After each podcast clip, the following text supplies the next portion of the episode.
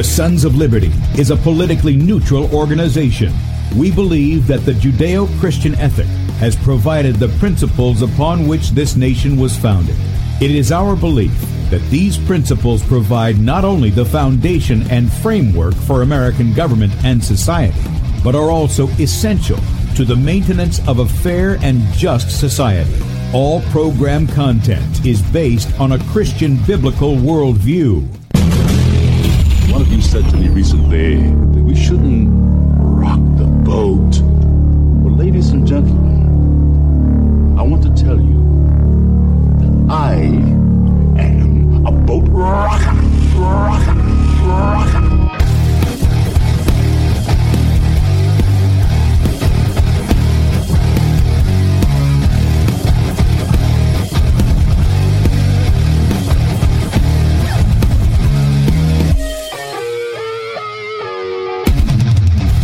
I will not wear the mask. I will not wear the mask. I will not wear the mask. I will not wear the mask. I will not wear a mask. I will not get the vaccine. I will not get the vaccine. And I will not get the vaccine. I will resist evil. I will resist evil. I will resist evil. I will submit to God. I will submit to God. I will submit to God. In the Lord I will praise his word. In God I have put my trust, and I will not be afraid. Hear my prayer, O Lord, and let my cry come to you. Do not hide your face from me in the day. For the Lord is the great God, and the great King above Rise all. up, O judge of the earth, render punishment to the proud. Lord, how long will the wicked, how long will the wicked triumph? Righteousness and justice are the foundation of I his hate the work of those who fall away. With my mouth I will make known your faithfulness to all generations.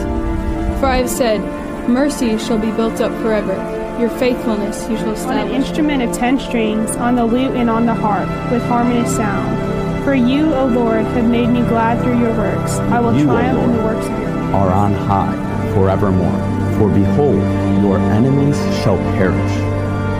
All the workers of iniquity shall be scattered. I will defy tyrants. I will defy tyrants. I will defy tyrants. I will defy tyrants. I will defy tyrants. And with that, good day, America. Welcome, Christians, conservatives, constitutionalists, liberals, libertarians, communists, Islamists, LGBTQ, RSTV, WXYZ people. All the boat rockers are in the house, and anybody else I may have missed to the Sons of Liberty radio show here on Red State Talk Radio, where we use the Bible and the Constitution, not to see who's on the right or the left, but who is on the straight and narrow. I'm your host, Tim Brown, coming to you live from the U.S. occupied state of South Carolina the editor at sonsoflibertymedia.com, and for our Muslim friends, I'm the infidel that Allah warned you about. I hold to the book, the Bible, as the authoritative word of God. Glad that you guys have joined us this morning. If you'd like to check us out online, please do so. Sonsoflibertyradio.com and also sonsoflibertymedia.com. In fact, if you're listening by way of Red State Talk Radio and you want to watch the video portion of the radio show, that's right, you can see the face that's made for radio. Head over to sonsoflibertymedia.com. You'll see two videos at the top of the page. The one on the left side, and, and again, Well, that one will be there. uh, we are pre-recording, even though we are live. I'm not, I'm not lying to you when I, I say that we're live, uh, but it is a pre-record. On the left side of the page is where Bradley show is from Saturday. Two hours worth of Bradley Dean. If you want to pick that up, you can do so up until three o'clock this afternoon. At which time he will be live in that little box right there. And then on the right side is uh, the show we had with Kate on Saturday. And um, yeah, if you're if you're looking to deal with cellulite and inflammation, um, people like the uh, the title. Thighs tums and bums that we had on there. Um, check that out with kate well you can't check that out. That'll be live. That'll be the live area. I'm so sorry. See this is what happens when you do pre-records. But uh, you can still see it on our channel our rumble channel which is sons of liberty radio live. And if you click play in that area right now what'll happen is blow it up on the device you've got and in the bottom right hand corner you'll have a rumble icon. Click on that. You can join us in the channel over there. And we're also live on beforeitsnews.com dlive.tv uh, at the Sons of Liberty and variety of Facebook pages, along with uh, the Twitter account. Once I found out that they had uh, streaming back up, I went ahead and set up another one because, again, you guys know they're supposed to give me 48 hours of a review on my account, which they stopped for my interview with Dr. Bryan Ardis, and I wouldn't pull it down. And I don't know, four, five, six months later, whatever, it's still under review. Uh, so you can tell, tell tell they really take their policies very serious there. Uh, in any case, you can, you can check us out at the Real Tim Brow 2. Don't put the N there, put a 2 in there. Uh, I guess somebody beat me to the Real Tim Brown, so that's how that works. Um, also, why, up under where we're at live, there is a place where you can sign up for our email newsletter. Please do that. You get that once a day. And then also there's a donate button at the top of the page, sonsoflibertymedia.com. If you appreciate what we do and you believe in the message that we have, then uh, consider donating to us uh, to help keep us out there on the internet, the radio, and the people in the 50 states. And then also, if you would choose to be a monthly supporter, which is our Sons and Daughters of Liberty, that link is also at the top of the page. And we appreciate all of you who help keep us out there. Our store is available this week. We're highlighting Bradley's book. Grass doesn't work, the rocks do. And uh, normally this is a donation of $11 this week only through Saturday at midnight. You'll be able to pick this book up uh, for 30% off with the promo code GRASS. It's pretty easy, right? GRASS gets you 30% off of the book, but that's only through Saturday at midnight. And uh, yeah, so be sure and check that out. All right, before I bring on a guest today, I have some good news. Now, we are pre recording. This is Sunday that we're pre recording. And somewhere around 1 o'clock in the morning uh, this morning, uh, I, I became, I don't know what they're going to call me. Uh, Pawpaw is what I called both of my uh, granddads on both sides of my family. So I don't know if they're going to call me Pawpaw. The kids like Papa. That's fine with me. My youngest boy calls me Papa. That's fine. But I thought of what I would do is just share with you what I believe. I mean, I I can't get it out of my head that the that this is a promise of God fulfilled. Remember, I read to all my kids Psalm 127, 128. And part of the, the, the blessings of God is that you will see your children's children in those passages, right? So I want to introduce to you uh, Tristan David Quinn. He is the Browns, Denise and I's uh, first grandson. And uh, there he is. And I hear he's about, I didn't get all the details of stuff. You know, dads, the, the men really aren't into all that. We just, oh, he's good, he's healthy, everything's good, he looks cute. Uh, I think he looks like a little bit like his dad there. Maybe that maybe he's got his mama's eyes, um, but th- that's him there. And then I have to come back and forth here so that uh, I'm careful about not showing mom in there. You know, mom's not happy about having pictures put out all there. But uh, then they had him another one here, and uh, he's a healthy little guy and uh, my my youngest son uh, because he's not you know because he's the youngest he's not seeing the little babies after they come out. And he goes well why is his feet all bent up and his knees all I said he's squished in a little bitty place in his mother's tummy.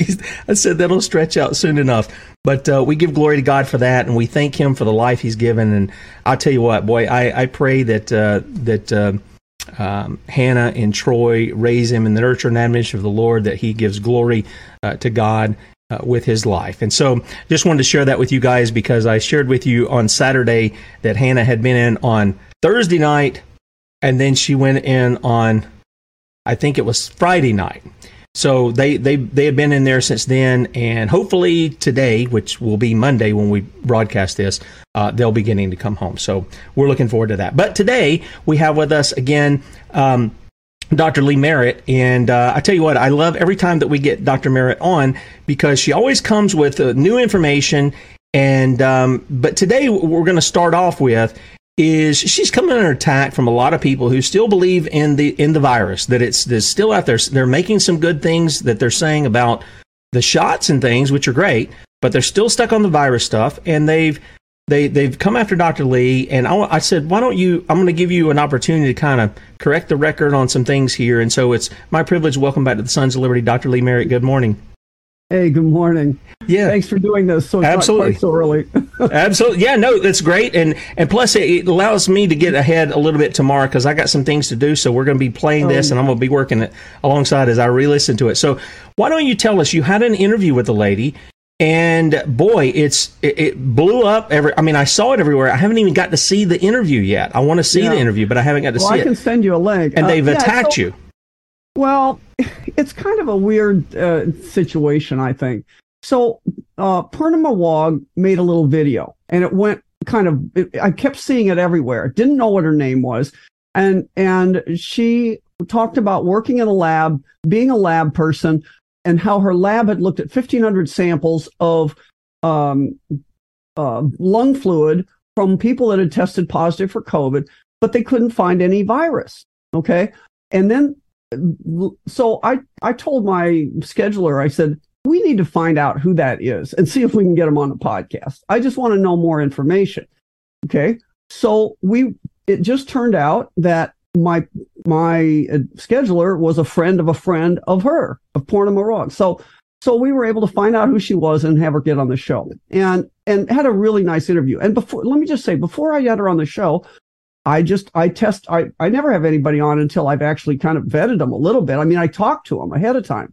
Rarely do I take them on without that. So I talked to her for, you know, thinking it would be a short conversation and we just hit it off and we talked for two hours on the phone like days before. So I got a feel that she was legit. I mean, did I did I send out a PI to check out her credentials? No, but I'm just gonna. But but honestly, I have done that not with a PI, but for example, I have looked at credentials when I thought it was it was you know something to do. I I actually checked. Uh, this will probably change things now. He'll probably uh, they'll probably jig the riggers, records, but you know, I I was uh, uh, I checked the records on Anthony Fauci because he claims he he studied at Cornell Medical School and then he did a residency at Cornell uh, Hospital.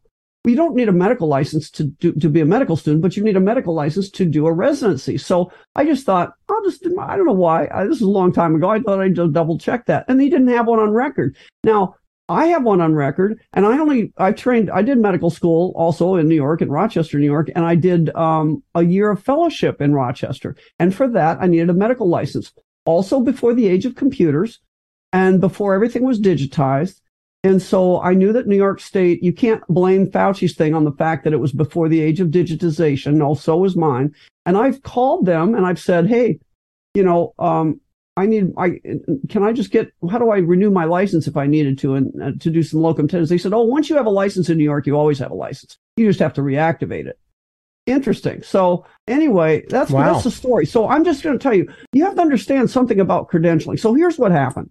And, and I admit, okay, I'm an orthopedic surgeon. We're not known for our touchy feely, how we talk, you know, talking to our patients. We're kind of like the opposite of psychiatrists. But if somebody's truly a psychopath, and they can they can fool even a good psychiatrist. I'm just going to make that thing. I don't believe that's what's going on here, but I am just going to make that point. That, but neglecting all the fa- other factors, I I didn't get a. I talked to Poornima Wagh. I did not feel she was a liar or a bad person or a braggart or anything else. She struck me as an honest, everyday person who just decided to speak out after getting fed up with what she perceived as a lifetime of biologic lies. Because you know this for those people, look at uh, Stefan Lanka and some of these other people who, you know, Stefan Lanka says, you know, I, I got a PhD in virology, but don't call me a virologist. Um, and so, you know, he's been shouting about this for a long time. And, and, some other people have too. This is a this is a controversy that most of us were unaware of, but it be, has, we're becoming unaware of it. We're becoming aware of it. But anyway, so so I had her on the on the video. It was almost a two hour video, an hour and a half, I think. And I put it up on Rumble and um, didn't think too much more about it. And then it just I started noticing, holy cow, this is really this is my biggest video ever. It just kind of went boom. And I let her talk because I wanted her to tell her story because I'd heard this issue of people saying she isn't who she says she is. She's a history major, blah, blah, blah, blah, blah.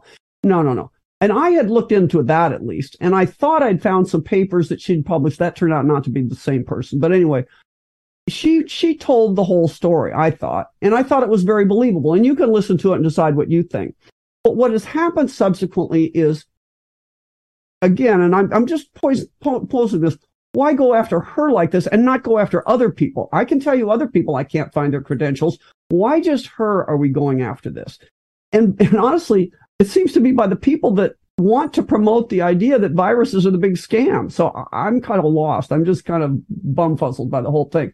But in any case, they, somebody called the London School of Tropical Medicine and they said the they they responded from the public relations office, public affairs or public relations office, and they said no one by that name has a degree from here. Now, let me just point out I used to be the chief of credentialing for a big hospital, and I've done it my, for my own credentialing. I've had to get when I had to get my medical license um, credential. I mean, when I had to when I was applying for a, an, another state's medical license, I had to go back to my medical school. I had to take them a form. I had to send money. It went to the office of the registrar. Okay. That's how you get your credentials verified. It's not through the public relations office. And when I did this as the chief of credentialing for a 250 bed hospital, I can tell you it's not through the public relations office. So why is the public relations office answering this query? Okay. Now, I will say it, this is possible. Okay. It is, they may be telling the truth. I suspect they are. It's probable, in my opinion. And she told me this. This is what she told me when I either talked to her, it was on the video. I can't remember which. She said, listen, my PI said, why don't you go ahead and get your graduate, you know, degree? So I did this. I got, you know, I, I had contacts. I got over to the London school and it was one of these things I could kind of do work while I was still working. And, um, and then at the end of time, she she did a dissertation, and she said, "But they, I was on malaria, and she said they didn't like what I had to say because the same thing's going on with malaria that it is with some other things. That what the, we've been taught over the years isn't true. So she presented this dissertation and she said she had a disagreement with the committee. Can, can I ask you something about that? What what's yeah. not going on with malaria? I mean, it's not a it's obviously not a virus. It's a it's some other form of a it's a parasite. It's a parasite. Whether it yeah. does all the things, and now, now okay. You, I, I I didn't memorize those details because that okay. wasn't important to me. right, I get it. it. And um, the point is, is it doesn't create all the disease pathology by itself that we thought or something. I think that's what she said. I it, she said it would had to do with some two things put together anyway. Okay, all right. Um, but but my point is is that she told me she said I had a disagreement with the committee. By the time I left England, I said, you know, you guys do what you want to do. I'm going back to work. So it wasn't important to her get the piece of paper, and and that I think could be true. It if that's all that this is about, that did not does not negate the what the data is that she's saying. And and I can tell you, I mean, I had a very good friend who got out of the Navy, went to school at UC Irvine for, for electrical engineering. At six months shy of his degree, got a super job offer with a with a, a, a you know one of these uh, defense contractors doing guidance missile technology, and he got he took the job. Never never got his degree, but he worked as an electrical engineer for a very long time. I mean, and considered himself an electrical engineer. I mean, that's so it's not all about the piece of paper. Now, having said that, I will say that, and, and it's also, this was a podcast. Okay. In a podcast, you just, it's just to get information out there. I, this isn't a medical meeting. It's not, a, she's not a professor. She has no obligation to present any of this data or any of her credentials. That's fair. Okay. This is just a podcast. It's two people talking. How, however, and I've advised her of this, if you're going to play poker, at some point you got to put down your cards. So if you want to, I offered to help her try to get her publication into print, or we could just publish it online.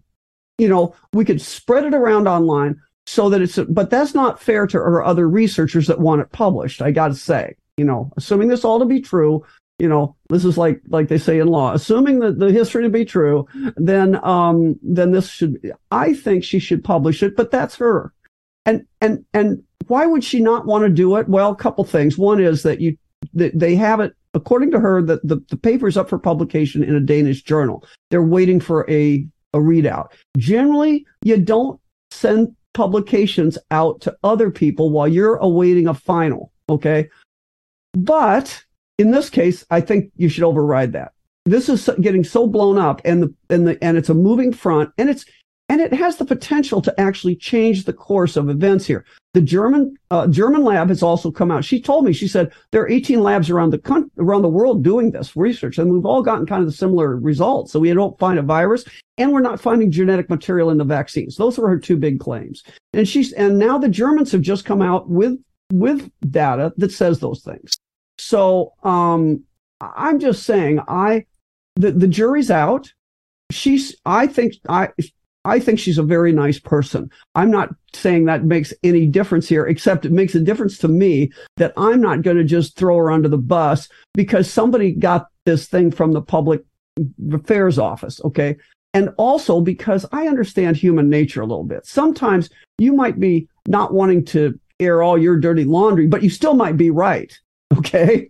So, um, I, I think that, that this is, and, and the other the other way, the other final point I guess I'm going to make is is that people are coming out sometimes and they speak out because they just they have something to contribute to the conversation that they think is important to get out there.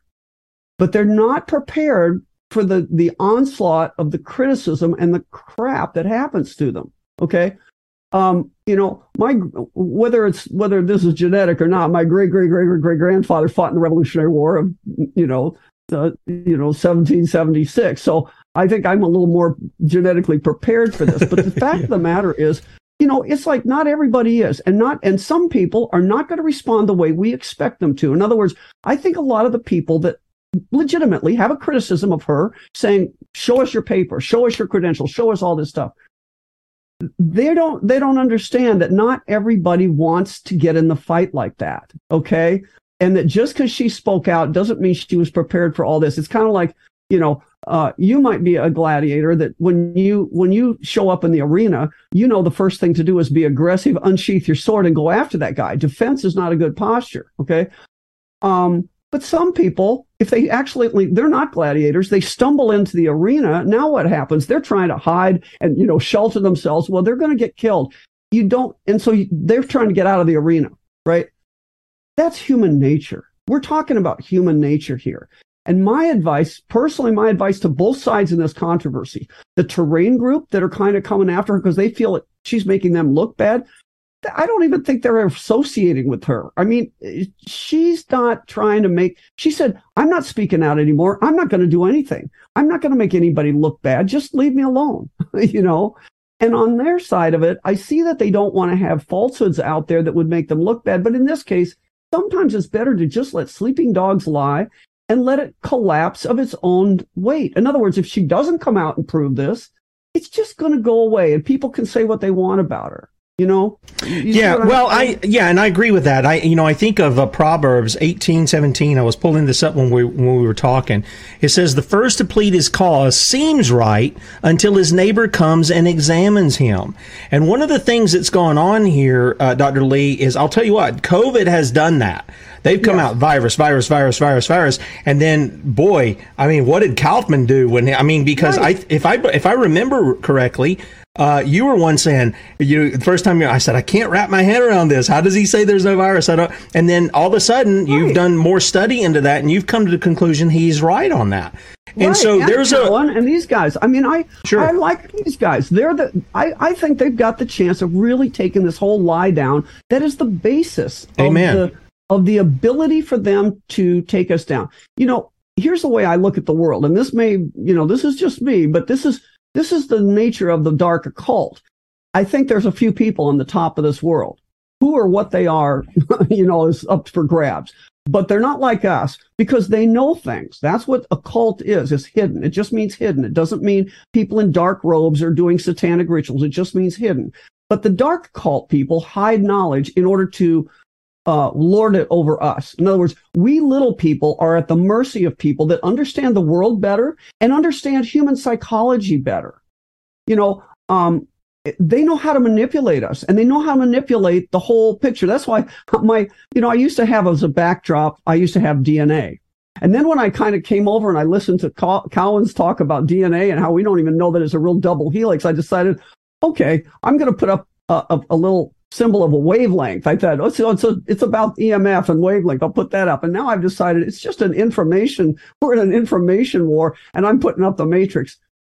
It's so, it's so confusing. But, you know, at the end of the day, what, what they have used against us has been this whole idea of a virus. It may not, it, it's not proven. And I think we're like, we, so they give, we are like little people that we are little people to them. We're way down at the bottom. Those people are at the, if you think of knowledge as a dartboard, they're in the bullseye. We're at that outer ring trying to grope through and figure out what we're doing. We're in a cave trying to explore it using a candle. Okay. And sadly, while we're trying to figure out what this cave is and where we are, we got people shooting at us. I don't think we should have our own side shooting at I think we should just keep exploring. That's my point. And and I'm sorry if I if I'm well no I'm not sorry. I'm not sorry that I ever brought out any information. You know, let's talk about it. I, I think that in my in even in the practice of medicine where we are supposed to be thoughtful, you know, kind people to our patients and each other, we get petty And and let's look at let's just let's just leave it at she didn't she didn't support what she said yet. Let's let her let's give her a chance and if she doesn't then we just ignore her. That's a rational approach here. You know, there was a guy named um oh what was he? He had the same first and last name, Warren B. Warren. Warren B. Warren, I think, was a physicist, but he was in any case a science scientist at Princeton. And he he recognized when the first MRIs were coming out that there was a there was some kind of aberration and, and this is beyond my level of physics, so I can't go into the details, but he recognized there was a problem. And he tried to publish an article ex- explaining the mathematics and physics of this problem. And he was literally hounded. He, they, they took away funding. He was, he was ridiculed. I mean, he was the, the Yale, uh, uh, they have this big roast and he was roasted. I mean, it was horrible what they did to this guy. And he was right. And it was then shown that he was right. Okay. So I just say, and you know, science is not about consensus. It's not about everybody raising their hand. Sometimes it's messy. Sometimes people are messy. Look what they did to Andrew. Um, uh, uh, oh, I'm having an anomic aphasia today. The, the the British guy that just published a paper about um, the MMR vaccine, uh, Doctor. Um, you know, I, am blanking on it. He, he, works with the defense, the, the Children's Defense Fund, and okay, he, you know, um, anyway, he's he was a GI doctor, and he's the guy that got embroiled in this autism thing. So he's a GI doctor, and what he did, and this is important because it tells you the the degree of lying that can happen around science and around what the publication of what you are is. Um, I, I just can't believe I can't remember his name. I've got it in my tongue. But anyway, he's a GI doctor. He sees he sees starts seeing all these kids coming in by their parents because they're they're they're they're two to three years old and they're rocking. They've got this rocking behavior and they're clutching at their abdomen and they are miserable. And he starts doing um, colonoscopies on these kids. And he discovers that they have these lesions in their colon and when he sends them to pathology and works with a number of pathologists on this that were on the paper with him, uh, they they find that it's got um, it's it's got measles. They say this is the, these are measles. At the time, they're saying this is the measles virus. They claim that they cultured the measles virus out. Now, I got to say, given what we know today, I'm confused about what they actually saw and what this proved. But but that was that was the point at the time. And he didn't mention autism. This was a case review study. What they did is they it, it had 12, I think 12 little kids. He just wrote the cases up and they talk they call it a case in the old days case review and review of the literature. So they t- they tell you what happened. It's it's one doctor saying, "Hey, I saw these patients. I reviewed the literature I don't know completely what's going on, but don't you find this interesting? And then other doctors in the reading that paper are supposed to confirm or deny what they found. Okay. You're, it's not supposed to be the end all result. It's just supposed to start the conversation. So what happened though was he had stumbled across a minefield. Okay. Again, the gladiator in the arena. Only turned out he was well, well positioned to be a gladiator. So what happened was they, he then he they started coming after him and he couldn't figure out why they're denying his facts. So he re-interviewed the patients families.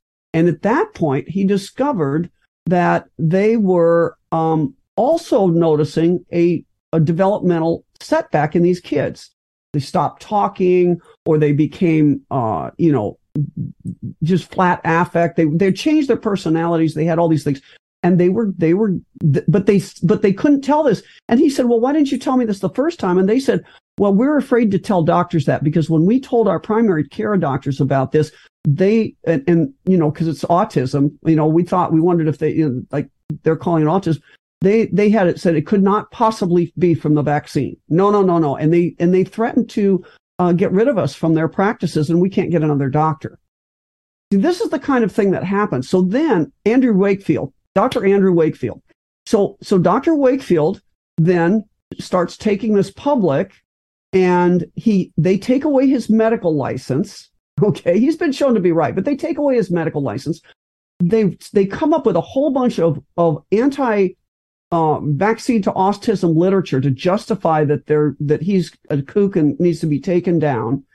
He discovers in court, for example, that that this all started with a batch of the MMR vaccine. It wasn't all measles vaccines. It was this particular trivalent measles, mumps, rubella vaccine that the British government had bought on a fire sale. It had been taken off, I think, the Canadian market, maybe the Australian market, maybe our market. It had been taken off several big markets. So they bought it up as a as a as a fire sale. And I think he discovered in, you know, now that it was a legal case and in discovery, they found out that they had a government um, physician saying, yes, uh, we knew it caused uh, aseptic meningitis, but that's usually not a big deal. you know, that kind of thing. I'm not making the exact quote. You see what I'm saying? Yep. Is that sometimes these things happen, and when you when you're seeing like I am, I'm just saying, really, why is this big? Why did they go after her when we when they didn't have this response to other people? It seems to me that this is the way the bad guys operate, and yet these seem to be the good guys you know? Well that's that and i think this is i think this is what is happening. I think there are people who have been held to their indoctrination and again i point back to dr kaufman because he explained that. He said we didn't have time to answer or ask questions when we were in medical school because it's you got to cram it all in there so you can regurgitate it for the test. And he says it's not until you get out into the real world and practice and stuff that you find out wait a minute some of the stuff isn't working. It's actually doing the opposite of, of helping the patient so I, I get some of that. So they the the, pre, the people who are prepared to actually say, okay, let me step back a second instead of just cutting somebody's head off with it. Um, and by the way, I'll say this: you mentioned uh, Dr. Stefan Lanka.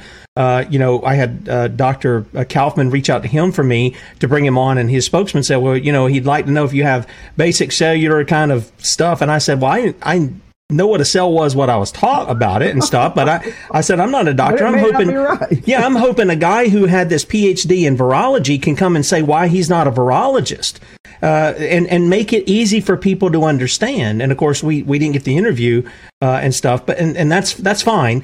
But uh, for our friend who keeps wanting to call in and say that I haven't repented of my ignorance, it seems he can't provide anything or produce anything to show isolation, which everybody knows what isolation means, except to when it comes down to viruses, it's anything but isolation. It's like let's just have potluck you know science here from what i from what i can see how they do things. I think that's pretty close. Yeah. i mean well and and it's like and quite frankly let's just let's just put it in a broader perspective here.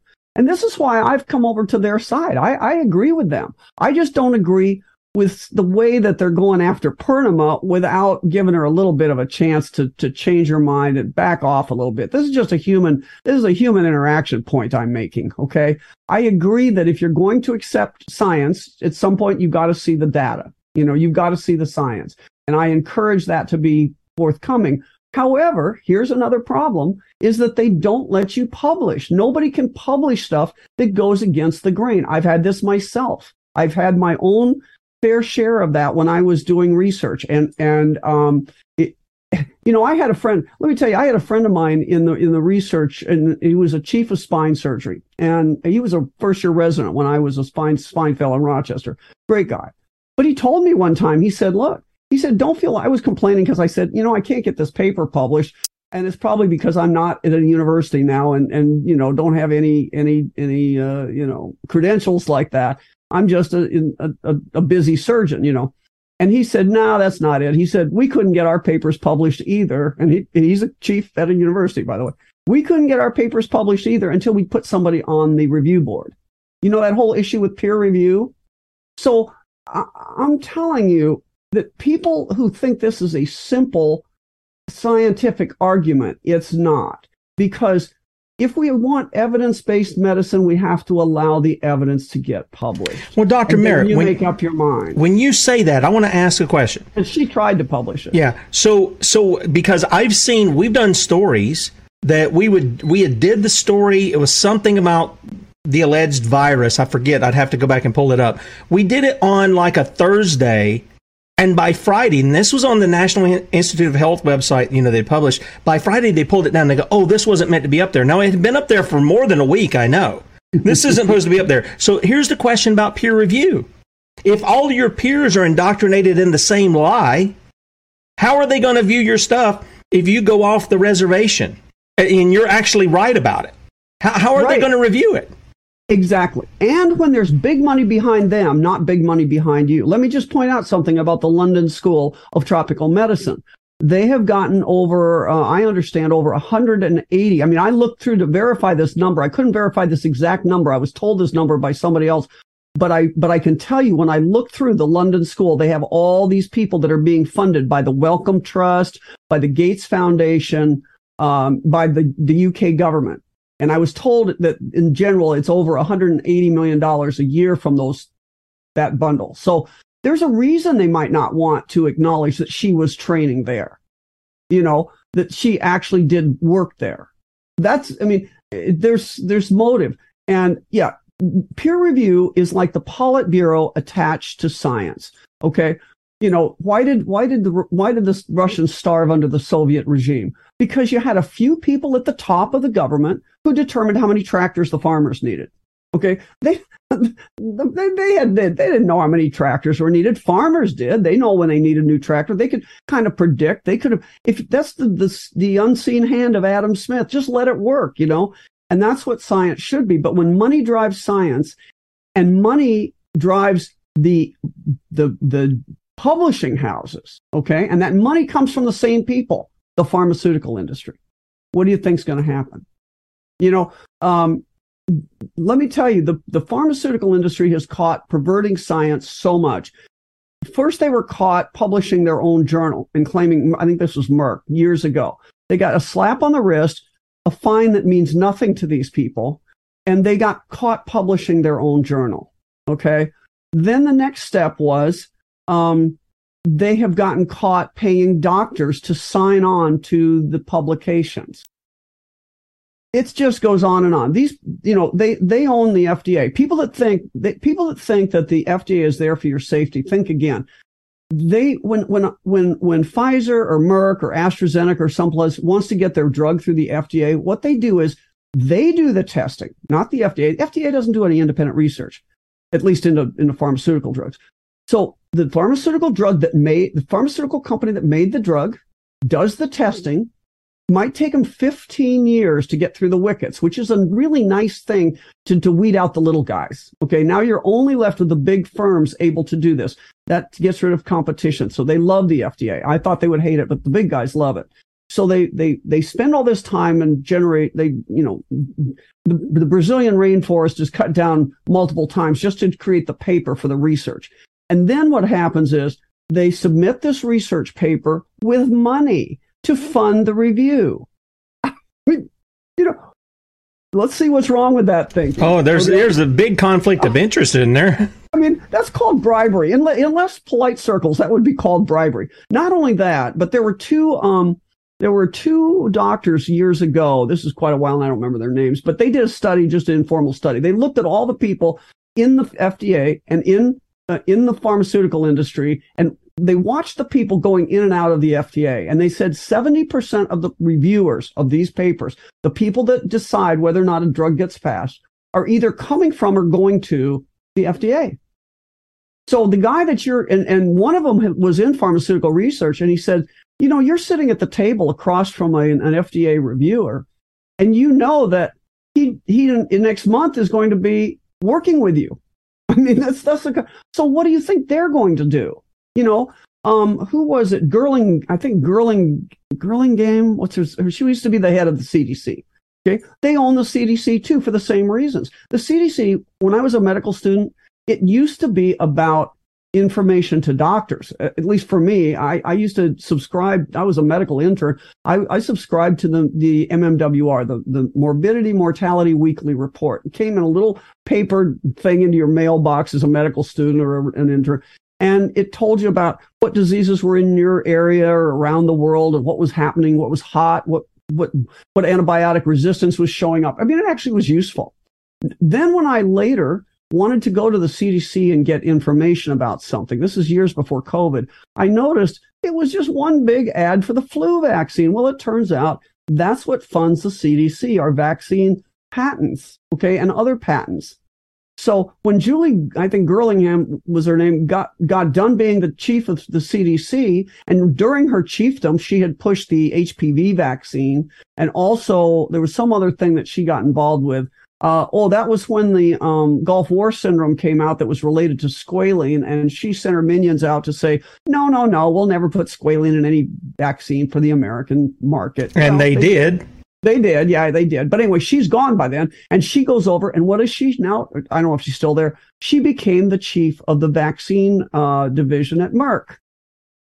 Well, we we've done the stories, Doctor uh, Merritt. One of the things we've done the stories on is basically if you become a head of an FDA, when you leave that post, you eventually go work for one of the big big pharma companies uh, in some way or another. Right. I mean, I think the last three or four, at least that I that I can recall, have all gone to work for Pfizer, Moderna, um, Johnson, John, uh, AstraZeneca, any uh, at some at some place in there.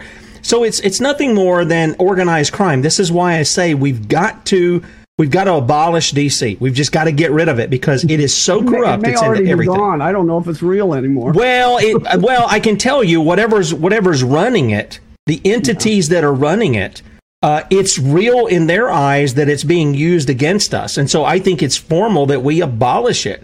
Uh, the states get together and say, "Okay, we've had enough of this stuff. Uh, you guys have, are robbing us. You're you're killing our people. You're making our people sick through this organization." And that's just one uh, agency yeah. that's unconstitutional. We didn't authorize them to have any business in was our health. We never authorized right. them to that. Or the FDA. Or, well, that's what you I was know, talking about, the FDA. And then you yeah, can get and, rid of the CDC, the CDC, second. Yeah, yeah, CDC too. But, you know, and, and this is the problem, I think. You know, um, when, when Mussolini, I think, coined the term uh, fascism, and uh, from the fascisti, I mean, the, the bundle, you know, it, it was it was the employ the in World War II time, fascism meant it was an economic model based on public-private partnership where the government yep. was in charge, yeah. but contr- but controlled. They didn't take all your land, and they weren't like the Soviet communists. They didn't take everything, but they controlled you through overregulation and taxation right? But the government was kind of on top. And I think what we have now is corporate fascism, where actually the government is not on top. Right. So even if we got rid of the government, That's we're right. being run by corporate fascists. We're being run by corporatism. And and that corporation, the cor- and, and we keep hearing that about the, the Crown Corporation, who knows? But at least by big pharma is the biggest probably of the big. Well, yeah, and I think this all comes. Uh, we go back to do a little history again uh, that I, I, often bring up, and that goes back to Abraham Lincoln and what started when he comes into office. And if people go to the Lincoln Memorial, what do you see there on the handles of his of his little throne that they've got? And that's not a little throne; his big throne that they've set him up as a god. You see the fasces, right? You see those things yeah. right there on there. You even see it in the Congress the next time you look at oh, Congress, yeah. when they vote, they're on right. the sides of the Congress building. America, uh, as we know it, or as we knew it in the beginning, it. is gone. It is a fascist state. There's no question about it. And you're exactly right. The guys who have the money are the ones controlling your representatives. And don't think they're not. Uh, yeah. For the most part, there might be there might be a handful if you can even get five. If you can even get five that aren't being controlled that way, you might you might can say that that's that's the case, but all all the rest are controlled by that, and it's seen in their wallets, it's seen in their bank accounts.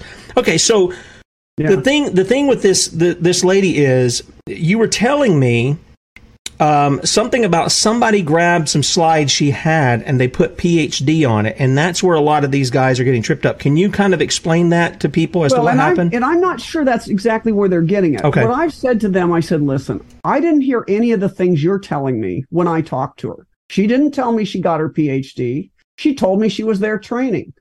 I haven't heard, I mean, I haven't heard anything to the contrary of that. Now, this then and somebody's saying, "Oh no, she's got she put out that she had two PhDs." Where is that? I mean, I'm not saying it didn't come out. I don't read everything, and I don't have time to. I don't have a PI, you know, personal, I mean, a private investigator to do this, and I don't have a staff, so I don't have time to go down all these rabbit holes. But I will just say, if that if she's saying that, then then maybe she's lying to us. But I haven't heard that, and I'm just saying let's just drop back and and give this a chance to to go out. Um, what was you asked me a question? Now I got I got off the train of thought there. Oh, I was what just was saying that uh, so you had said you were telling me that somebody had produced a, her oh, slideshow yeah, yeah, yeah, and then put it the on.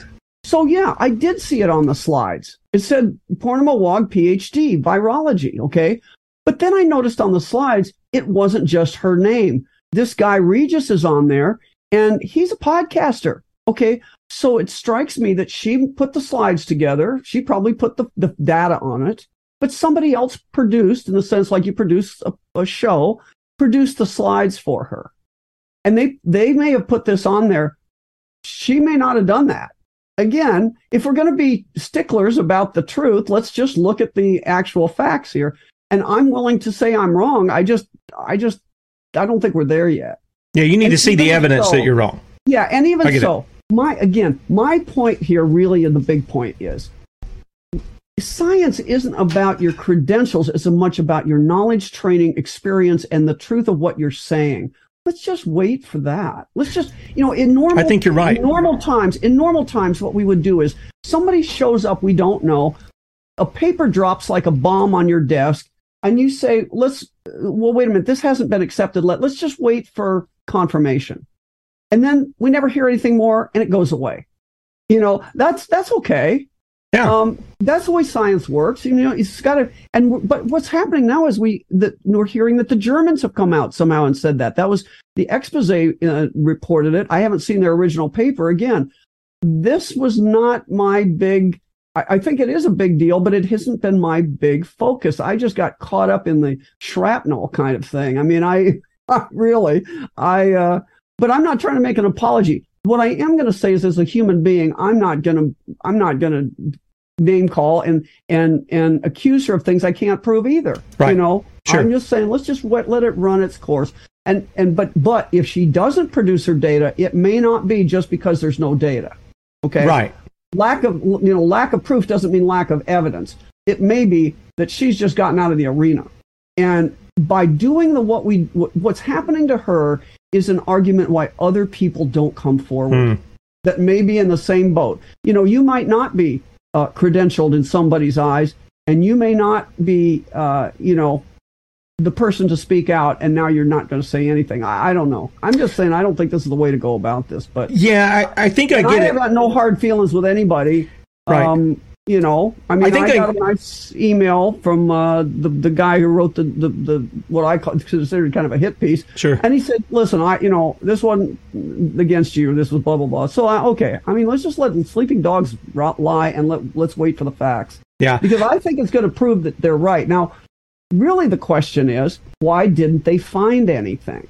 If it's true that they didn't find anything, not any genetic material in the vaccines, what the heck is going on? And how could we explain that? And my, I tell you my honest thinking, there's a couple possibilities. I mean, one is that the, the pharmaceutical companies claim that the reason they had to put everything on, into cryogenics, you know, very, very cold, freezing conditions till, to ship them out, uh, was that after a few weeks, after I guess 10 weeks, they, they outdated and the genetic material would just poof, be gone.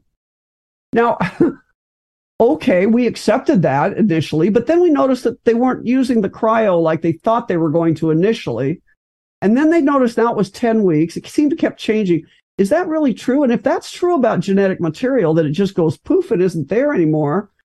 Um, why do we do forensic DNA on dead bodies and on on on long dead things? Okay, Jurassic Park. You know, I mean, how, can that be real? There's a lot of questions going around. I mean, I'm not. I would think there. I would think there would be something, uh, some kind of trail that would be left, even in in somebody who's dead, that you would you would perform that on. That's going to be there. There is. Yeah. The- I mean, the forensic pathologists claim there is. Sure. The forensic researchers, these these these dinosaur hunters, claim they can get DNA out of very ancient structures. So come on now, it goes poof after ten weeks. We can't find any any genetic material, which makes me kind of more tend to believe that if it's not there, it's not there.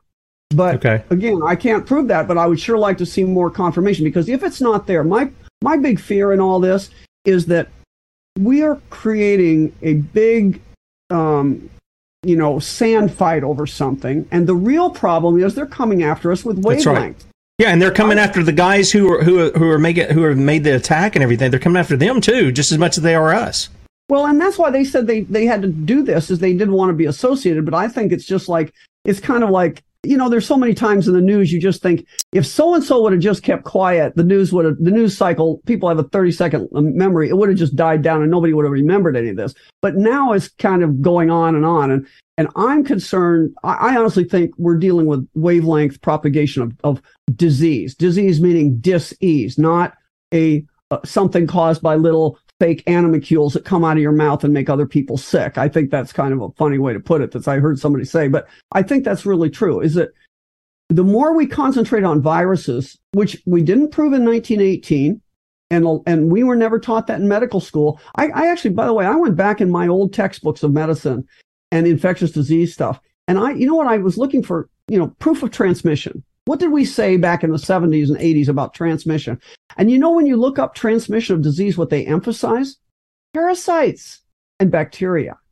Uh, bacterial diseases. They do not make much. There's a, when they give pages and pages to parasite transmission and pages and pages to transmission of, uh, you know, uh, tuberculosis and things like that, they don't really talk about viruses except in a small paragraph. What's that all about? These are just my observations I'm finding going through things. I'm saying I think we're being led astray, especially when I also found, and I put this out on my little private Substack on my website, not a Substack, but my pseudo Substack, that that there's there are, there's the ability to tr- that when cells die, they give off these what the Russians call death photons. They're in the near ultraviolet or ultraviolet wavelength because they cannot pass through through uh, glass, but they will pass through quartz. So a guy named Kazanachev put together a study and he put these cells, two groups of cells, and he showed that if you killed one group of cells, if you cause lethal damage to a group of cells and you make them sick, you, you either irradiate them or you treat them with arsenic or, or, or staphylococci or something. You do something to damage these cells and you put them in a chamber that's hermetically sealed from the world with another set of cells that you didn't damage and you put a glass window between them. Glass, nothing will happen to those other cells, but you put quartz in between those two petri dishes of cells, and suddenly something passes from the dying cells to create the same death pattern in these non-irradiated cells. Incredible. The cells that weren't poisoned. Yes, it's called the Kazanachev effect. And I, I, if any doctors are out there listening, any medical students, any scientists, have you ever heard this? No, but it's published. The Germans knew about it. The Russians knew about it. Guess what lab they were working on this in? The Marburg lab in Germany. Mm. Marburg. We keep hearing about Marburg. Yep. There have been less than 600 disease cases of Marburg.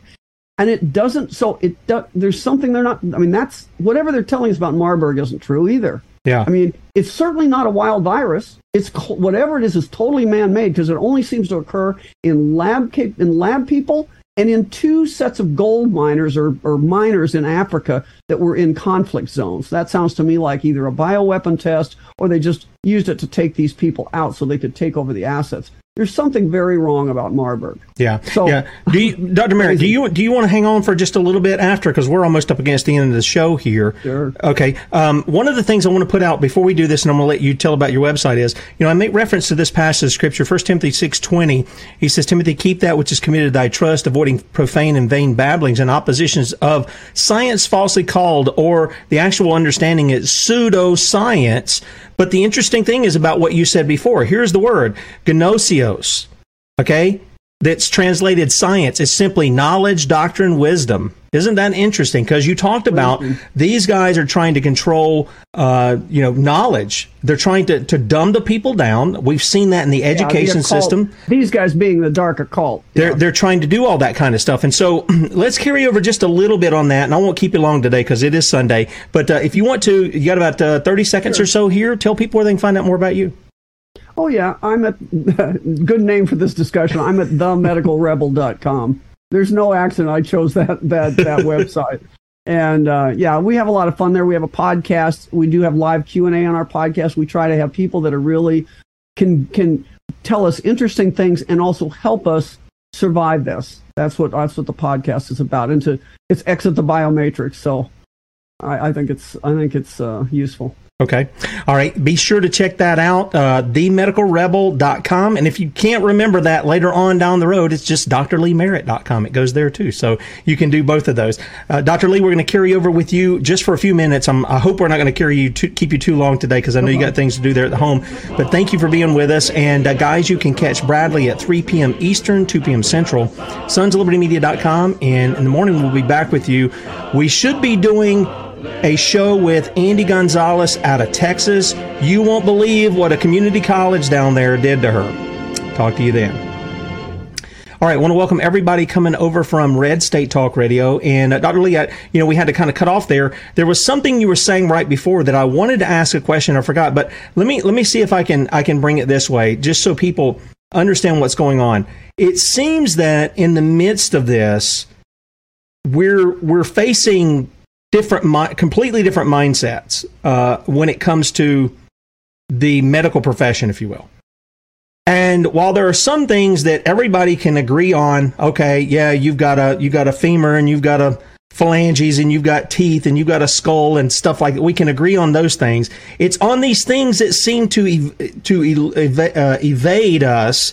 Uh, again, I'll, I'll, talk about the guy who uh, called into the show uh, with Bradley and then sent us a, an email. Just his arrogance is incredible to me. But it, it's like oh see they've got electron picture electron microscope pictures of the virus. And i go okay do you have somewhere that thing you know came out? I mean uh, do you have a movie of it where you can show this is what created that or whatever? Or you just got a picture of something and you're going to call it a virus? Because to me that's the equivalent of, of holding up the pictures of, of the moon landing and say see we landed on the moon. Well wait a minute. i see letters on the rocks here and i see shadows that don't go this way. Um, that doesn't prove anything. It proves that you got something that looks like you landed on the moon. Where is the light? coming from the moon because it's lit up when it's a full moon. Where's the light coming from the moon itself? You know, that's that kind of thing that I asked the question on. And I've been told, well, there are people who are a lot smarter. Well, that's a fact and evidence, brother. There's a lot of people smarter than me. Uh, I don't claim any of that, but I'm, I don't think I'm a fool either to just take it in and not ask a question or something. So, isn't that what we're dealing with right now? We're, we've been given the invisible boogeyman. They've got us looking at quote unquote viruses. And I think you and I, and I'm not a doctor. I asked Dr. Lee, could I pass for a doctor? And she kind of laughed at me. She says, what kind? And I said, you know, a redneck doctor. Um, so I think maybe I could pass for that or something. But, you know, you, you've got these people presenting this and they're wanting to fight tooth and nail. And many of them, their, their livelihood is based on it. You mentioned CDC, right. FDA. Some of these doctors, much you know much of what they do not all of them but much of what they do centers around viral you know infections and stuff like this when i went to the doctor um, with my one of my boys when you know we were under investigation with cps and all this stuff I remember going right in the doctor's office and they had it tacked up on the little corkboard there. If you have a viral infection, just go home, get some rest. Unless you get dehydrated, uh, get in bed. There's nothing we can really do about that. That has to run its course. So what what is the battlefield that we're seeing here? It isn't about this this lady that you had on your show. No. It isn't about you. It isn't about the personality. The personalities are what they attack uh, in many cases, but this is really about getting to the idea of truth, is it not? I, I honestly think at the end of the day, that is exactly what this is about. And keep in mind that there are people, like I said earlier, there are people that know a lot more about the way the world works. And if you look at the Tavistock Institute, these are the people that funded the Tavistock Institute. And it was not just to teach people how to deal with shell shock and to understand shell shock. That was the ostensible reason for setting it up. But, but it was about how to control population thinking. Okay. I mean, this is a long term program of controlling the way we are educated to teach us the way to think, how not to question certain things. I mean, look at the, uh, there's a, we know, I mean, just on a prosaic level, we know that there's all these murderous technologic capabilities out there that the military industrial complex has created, and we know nothing about it. You know, we're told that much. We're told, listen, that's top secret. You can't know that it's not just uh, that's that's not just sci-fi. That's true. They don't tell us about things that, that we know that they're supposed to have. On the other hand, I think it's not just about that. It, it's also about they don't they're they're the group controlling this whole show that that's that I that I can't use the whole term, but you know what kind of show it is that of COVID. Um, they they've not only got murderous technologies that we don't completely understand, but they've also got psychological techniques that we're not paying attention to. And you know, Karen Kingston brought this up, and she she elucidated one of these for me that I wasn't paying attention to. But I kind of know I know I've read about Tavistock, I know about the ideas, but here's one that's particularly about this. It's how do you get people to take a new drug or a vaccine? And what she said is they know that if you if you tell Americans some, it's different between Americans and Africans and Europeans. Everybody's got a different kind of group psyche. Okay, if you go to Americans and you say you need to take this vaccine for your own health you know, they're kind of distrustful of government. That was one of the big reasons why people cited for not taking the vaccine. We don't necessarily believe what government tells us. So they won't necessarily take it on that. If you tell them, well, if you take it for the good of your children, you'll get more. If you tell them, you know, take it for your neighbor, not so much. But then if they tell you, you're the only part of the two, you're only one of 2% of people that haven't taken this, then they might take it because they don't like to be, we're group animals. We don't like to be alone. We don't like to be the only outliers. Not that me. I like to be alone. no, I'm, no, that's why I'm a rebel. With, hopefully with a clue. No, I don't, I never had a problem with that. You know, and I think being kind of an outcast in junior high and not being one of the popular kids, being the, you know, the, the walking dictionary and all the things they tell you when you're kind of a nerdy kid, uh, that helped being an outlier. I don't have a problem with that, but there are so many people that don't like to be outliers, and I get it. But they're using it to kill you. Okay, you got people have to wake up. They're using that to kill you. So they not only know things, but they know how to manipulate us. And and keep in mind that their their level, their occult capabilities, their ability to hide knowledge is also a very sophisticated art that's beyond our wildest expectation. And so I like, you know, one of the things that I think it, I heard Dr. Cowan say in this whole group of people that, you know, this is the, the, what, for lack of a better term, there's the terrain group. The people that don't believe it's, it's the, it's the germ, it's the, it's the, the, the germ in the terrain. Okay. The terrain or not even a germ. It's just the terrain. So whatever. Um, I, I think, he, you know, he makes, we, first of all, we have to question everything. What we've learned from this, if nothing else, question everything. It's not just about medicine. It's about basic science, the way the world is, you know, the shape of the world now is coming under question, you know, how our brains work, everything. But one of the things Dr. Cowan said, which I think is, is right to the point, if you don't know how they got to the, the, the, the proof, then you can't be sure it was proven. And some of this is so technically sophisticated that not everybody can, can can trace that. So some people, it's interesting. They're trying. I, I thought it was interesting. There are kind of two groups of people initially that did not take the vaccine. It was, it was people at the PhD level wouldn't take the vaccine. Now they probably because they know about the lies, right? And then there were people without any degree at all, people that just finished high school or not even that. And that group wouldn't take it because they were suspicious of government. It's the and then there's the and then there's just educated. Yeah, and then well, and then there's just people like me out here who don't fit into either one of those. But I've learned enough about vaccines that I don't want I don't want them sticking them in me or right. my kids. Right. So there's there's there are a lot of reasons you didn't take it, but the two biggest groups were those two groups. And so if you if you you don't have to have a scientific background to question this, but you do have to have a suspicious mind to question everything. You know, we need to look look at our rea- the nature of our reality. That's what the problem is. We have accepted public, and, and there are multiple reasons for this.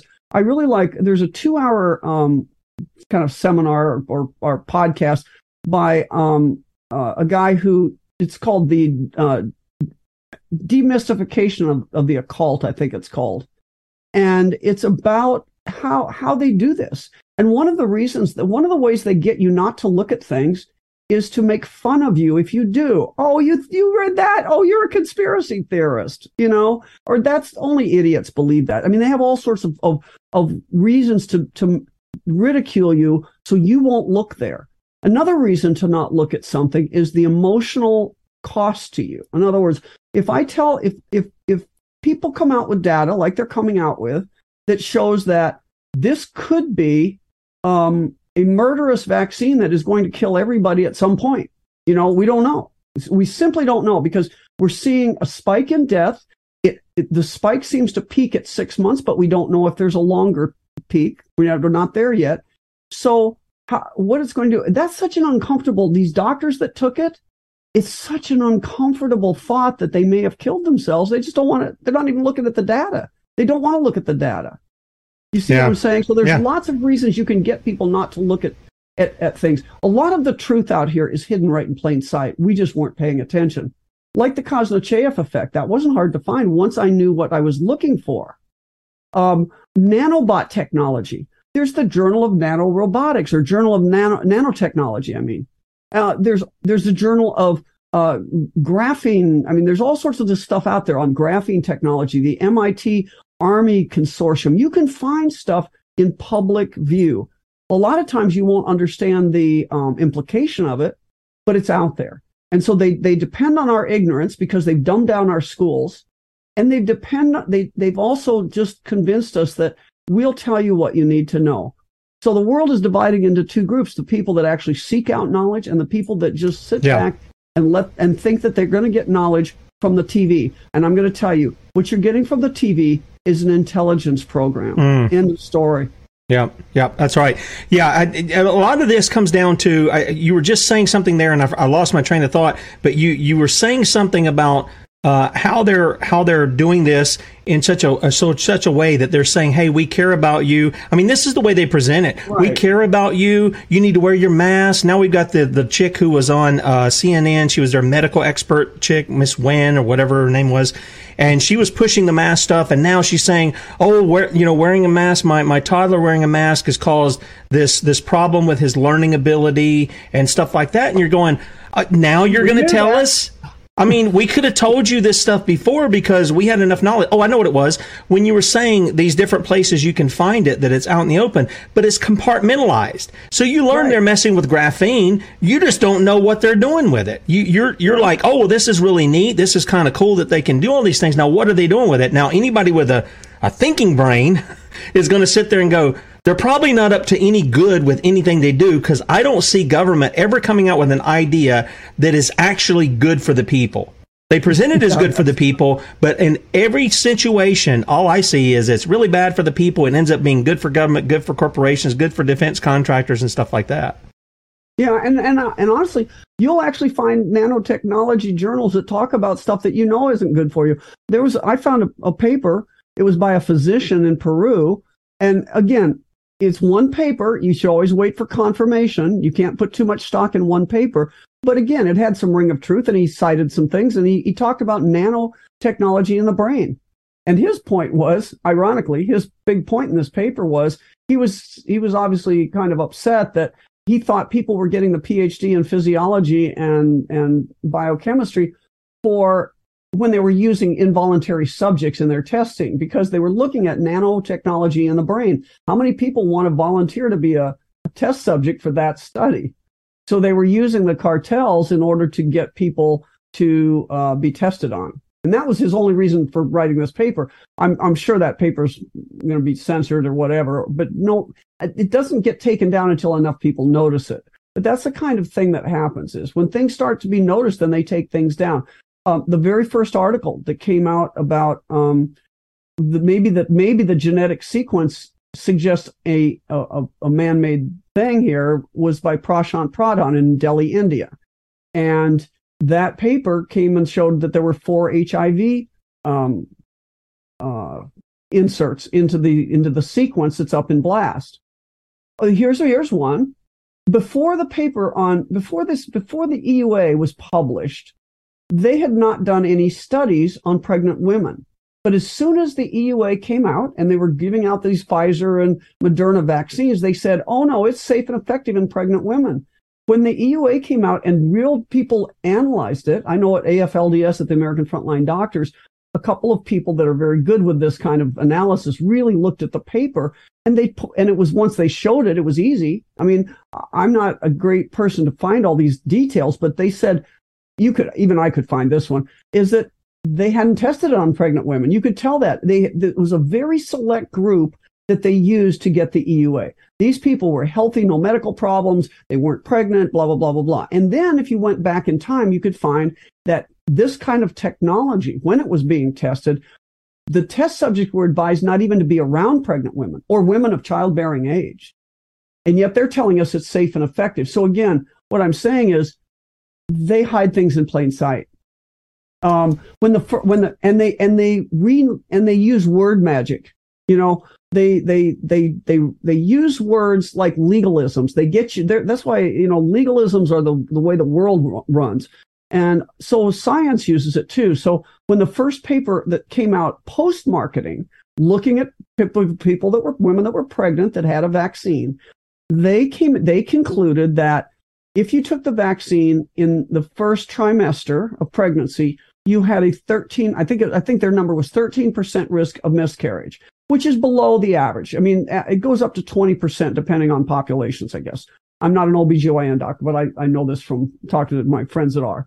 So, um, so it was a very low number and nobody, nobody worried about it except the people that actually read the paper. Okay. If you took the title, you wouldn't know this. But when you read the paper, guess what it showed? It showed that actually, if you took the vaccine in the, in the first trimester, you had an 82% of losing the baby. But they didn't call it miscarriage because when you lose a baby outside of the first trimester, they technically don't call it miscarriage. It also showed later when they came out and they said, uh, well, maybe it was that paper. It, there was a, there was a, when the, oh no, it was the Pfizer dump. When the first Pfizer dump, they yep. were ordered by the court to give out. They showed that in a group of 270 pregnant women that were given these vaccines, they could only prove one live birth. But at the time they're doing this, I didn't even hold on, hold on. Safe and effective. That's new to me because we did a report on it, and what I saw, I, if I remember correctly, they didn't have one that did that. They had several of them that actually didn't even show up for some of the things, but the ones they tracked, out of That's the ones they tracked, all of them died. All of the babies died. That was what I had read in, in the paper. No, I think there was there was one like there was a group of 270 okay. women, and 238 were failed to follow up. Okay, so they they really only reported. Yeah, it was about twenty or thirty, something like that. Yeah, women. Yeah, thirty-two women, and of those, only one live birth. Now, here's the other point: we're seeing we're seeing stillbirth. We're seeing babies dying of sudden infant death syndrome after birth. I mean, in other words, they're not living very long. Two and three months after they get they they they are born, they're dying. Now, I haven't seen numbers come out yet about the rates there, about how it's in- increasing things, but we're going to start seeing that. I will say, however, so yeah, that, that was, I think we're talking about the same paper, but the thing of it is that was the 1200, first 1270 pages or something that, that, that they, that they dumped out. And there's more coming out now. The, they hide things in plain sight using words. That's just my point here. And they'll, because they redefined what miscarriage was. And that's just so cheesy. That just shows you this is not about health and wellness. This is just about pushing you to take these vaccines for their own reasons. Yeah, I was just looking. I was just looking that up. I, I had written about this before, and this was the part that, that came out in the in in what was in there. It said pregnancy outcomes for the 270 pregnancies were reported as spontaneous abortion, 23 outcome. I mean, that's a pretty high number, spontaneous abortion yeah, out of 270. Uh, outcoming outcome pending five, which I guess that was some that they didn't follow up. Premature birth with neonatal death. Uh, that uh, maybe that was that uh, that would be I guess a birth, but then a death. Spontaneous abortion with whatever that word is. Intrauterine death to each. Intrauterine spon- death. Thank you. Intra- See, this is why I'm not a doctor. I'm, I'm yeah, a redneck see, these doctor. Are all the, these are all the things after. This is what this is what I'm saying. Yeah. They only had a certain number in the first trimester, and that was acceptable if you only looked at the at the miscarriage rate, and that's what they reported. But they're not looking at the entire big picture here, right. which is what's your chance of having a real baby? Yeah, you know, they lost it through intrauterine birth. They lost it through. See, they call it different things depending on where along if they if they lose it like in the second trimester it's an intrauterine death i think and if they lose it close to um, the time of, of delivery, then it's a premature death. It's a premature birth death or something. You see what I'm saying? I see they relabeled it. it.